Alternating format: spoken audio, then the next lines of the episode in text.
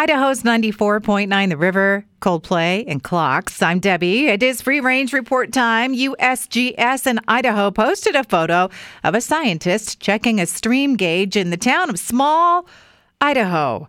And I did not know that we had a place called that. And I searched all the unincorporated communities and I didn't see it listed. And it wasn't listed as an official town, but the stream gauge is on Medicine Lodge Creek in Clark County. That's the clue. The closest town is Winsper, which is right on the edge of Dubois. So you can find all of this in southeastern Idaho along the Montana border.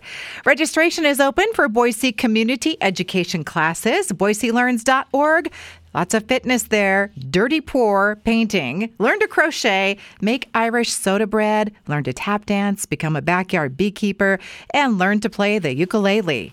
How to brew coffee to get the most caffeine out of it? I clicked on that. It is not a shot of espresso, by the way. The best way to get the most caffeine is to do a pour over, which is delicious. How to cook restaurant worthy baked potatoes? Well, I clicked on that too. Number one, do not wrap your potato in aluminum foil.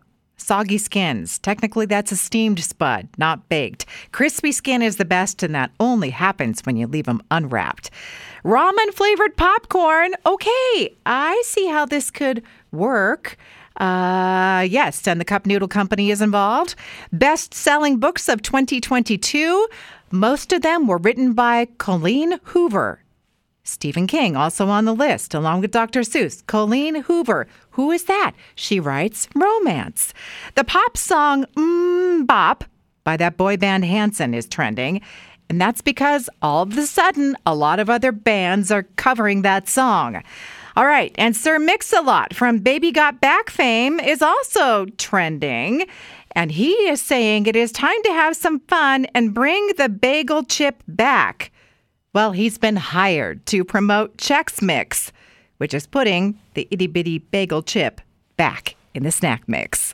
That's a wrap on the Free Range Report for tonight. Past editions at riverboise.com, riverevenings.com, and on Apple Podcasts.